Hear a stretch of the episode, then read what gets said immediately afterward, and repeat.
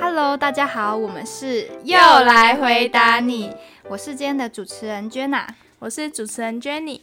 那我们今天的讲师呢是来自回蓝亲子馆的玉米老师，他的专长是发展筛检跟育儿指导。Hello，大家好，我是玉米老师。好，那我们来进行今天的一些提问。我们发现呢，家长呢会家长发现三到四岁的小朋友他竟然不会双脚跳，只会单脚跳，诶，这样子是正常的吗？那除了这些之外，还有什么是幼儿常见的感觉统合发展障碍？在三至四岁的幼儿时期啊，他们的腿部肌肉能力和协调能力都还在发展当中。因此会造成难以实现双脚跳的情形。那另外，双脚跳需要更强的平衡跟协调能力，而单脚跳要相对简单，所以他们会比较容易掌握。那随着幼儿的身体和神经系统逐渐成熟的话，他们就可以实现更复杂的运动，比如说像双脚跳这样。那常见的问题还有平衡的问题啊，或者是肌肉控制的问题。或者是稳定性，那在平衡的问题上啊，幼儿可能常常走路会跌倒，或无法保持平衡，或者是说肌肉问题的部分，他们可能没有办法有效的控制自己的肌肉，例如手臂和腿的不协调运动，无法完成复杂的肌肉运动。在稳定性的部分呢，幼儿可能无法保持身体的稳定性，比如说坐椅子。做一做，他可能会往旁边倾倒，或者是他们在做某一些需要稳定性的动作的时候，他们不能保持一定的平衡。哦，原来他们会有这么多的问题。那我们可以用什么样的训练方式，可以加强他们的肌肉或是他们的平衡能力呢？那其实，在这个阶段的小朋友，已经可以带他们到户外去游玩，透过公园的游乐器材，比如说像。溜滑梯呀，一些攀爬类的玩具，或者是带他们去爬山、去海边、去走一些大自然的路，就可以帮助他们提升他们的平衡啊、肌肉的能力。这样哦，好的。那因为大肌肉活动嘛，就是要做一些跑步啊、跳跃的动作，那这样常常会容易发生危险。那我们有什么方法可以帮助他们用更安全的方式来发展大肌肉呢？好，其实，在这方面呢，可以提供他们充足的运动空间，因为充足的运动空间才能让他们攀爬、跳跃跟奔跑这样，或者是鼓励他们做多元的运动，比如说有球类啊、游泳、舞蹈跟骑单车，这样就可以训练到他们不同的肌肉群，或者是选择适合的玩具。那适合的玩具对于幼儿的年龄啊，或是体型，其实都会有相当的差异。比如说像玩球、跳绳或者是一些充气的器材，那尽量要。有趣，提供他们的运动量。那最后最主要就是要提供他们安全的环境，要确保他们在这做这些运动的时候能减少受伤。好，刚刚有说到球类可以帮助他们大肌肉的发展，他们发现，哎，大型的瑜伽球竟然可以帮助幼儿的感觉统合发展吗？那应该要如何使用呢？大型瑜伽球可以帮助幼儿发展身体控制啊、平衡感、核心的稳定性，同时提供多种感官的刺激和挑战。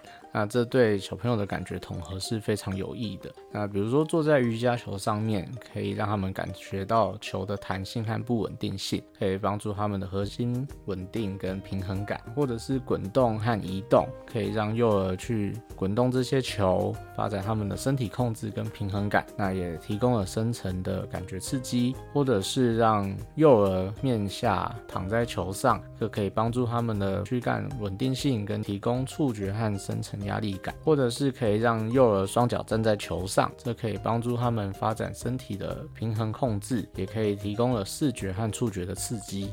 嗯，好的，谢谢老师。那除了有这些幼儿跑跑跳跳的问题，我们还有一些像是生活自理。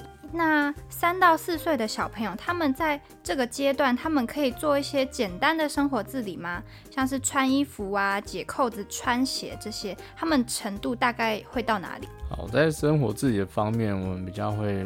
分成穿脱衣服啊，去洗手间、整理玩具跟食物的准备。那在穿脱衣服方面，其实已经可以让小朋友学着怎么去穿脱衣服，包含衬衫啊的扣扣子、裤子的穿脱跟鞋子，还有怎么去穿袜子。鞋子的部分，推荐可以先使用魔鬼粘粘黏的方式，在绑鞋带的部分，可能还会需要再大一点才适合。那再来是。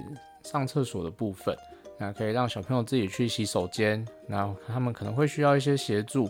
但还是可以用像打开门啊，或者是训练他们坐在马桶上。再来是洗脸刷牙的部分，我们可以已经可以让他们开始学习洗脸刷牙，他们还是会需要一些大人的协助和指导。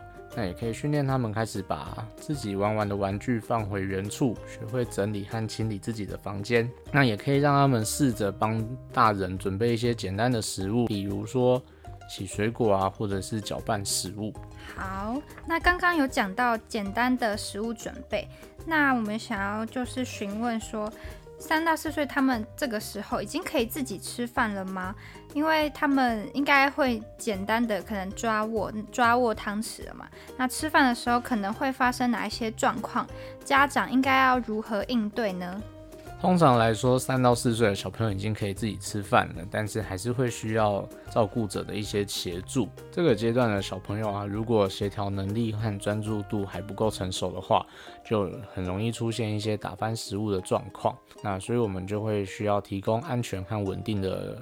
又就餐环境，并监督他们进食的状况，让他们吃的安全和健康。那此外，家长和照顾者也需要教导幼儿良好的进食习惯，例如不要讲话或者是奔跑进食，在咀嚼食物的时候要先吞下，尽量让小朋友学习着坐在餐椅上吃东西，不要吃了一口就嘴巴还没咬完就跑来跑去。那这些习惯对于幼儿的身心状况都非常的重要。所以他们吃饭的时候就是尽量让他们坐在原位，不要到处乱跑。了解。那他们的餐具我们可以怎么选择？哪一些比较能够辅助他们的手的发展，让他们可能比较会就可以正常的吃饭？在餐具的材质上面，我们尽量选择安全无毒的，比如说像不锈钢啊、细胶或者是食品塑料等级的。避免食用易碎或是有毒的餐具，像是陶瓷啊、玻璃之类的。那餐具的款式，我们就是尽量让它可以简单使用，不要太过复杂。餐盘的边缘最好是圆角的，避免受伤。那握持的话，就要选择粗短的，要。符合小朋友的手型，让他适合的抓握。有些餐具上面都会有一些凸起的设计，就是让小朋友帮助小朋友的抓握这样子。还有再来就是容易清洗的，这样子清洗方面比较快，比较不会藏污垢在里面，那也可以很快的就解决了这一个吃饭的过程。好，那简易的生活自理当然也包括刷牙嘛。那我们就想问，家长可以如何协助引导幼儿自己正确的刷牙？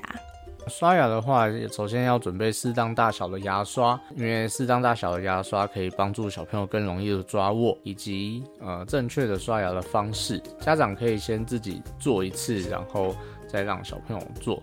那我们可以搜寻一下背式刷牙法，那这个是可以帮助小朋友做正确的刷牙。那可以鼓励小朋友正确的使用他们的手指头去控制他们的刷头，这样子也可以提升他们的手眼协调能力。那鼓励他们练习，那不要强迫他们，因为有些小朋友他们的呃口腔比较敏感一点，他们比较害怕有异物放进嘴巴里面。所以多鼓励小朋友他们练习，那减少对小朋友的责骂，那从嘴巴外部慢慢伸进口腔里面，这样子可以让小朋友呃有足够的时间去学习刷牙的这个能力。那最后还是要定期的带小朋友去做检查，这样子才能有效的控制小朋友的牙齿健康。好，那最后呢，我们想要问的是。有哪一些动作训练啊，或是玩具可以加强小朋友他们手部的肌肉发展呢？就是家长平常可能在家或是很容易可以取得到的东西。那平常在家里面最常见的就是晒衣服。那在晒衣服的时候，有可能会用到夹子去晒衣服，所以就可以让小朋友练习晒衣服这个动作，或者是我们透过夹子去。准备一些玩具，让他们可以去夹杯缘啊，或者是桌子的桌缘，或者是利用一些塑胶夹去夹米粒、豆类之类的东西。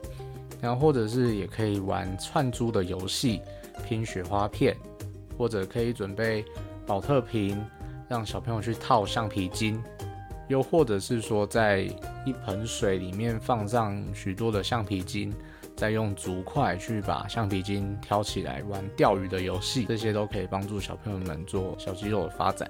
谢谢老师今天的回答，那今天的 podcast 就到这边结束喽，谢谢大家，拜拜，拜拜。拜拜拜。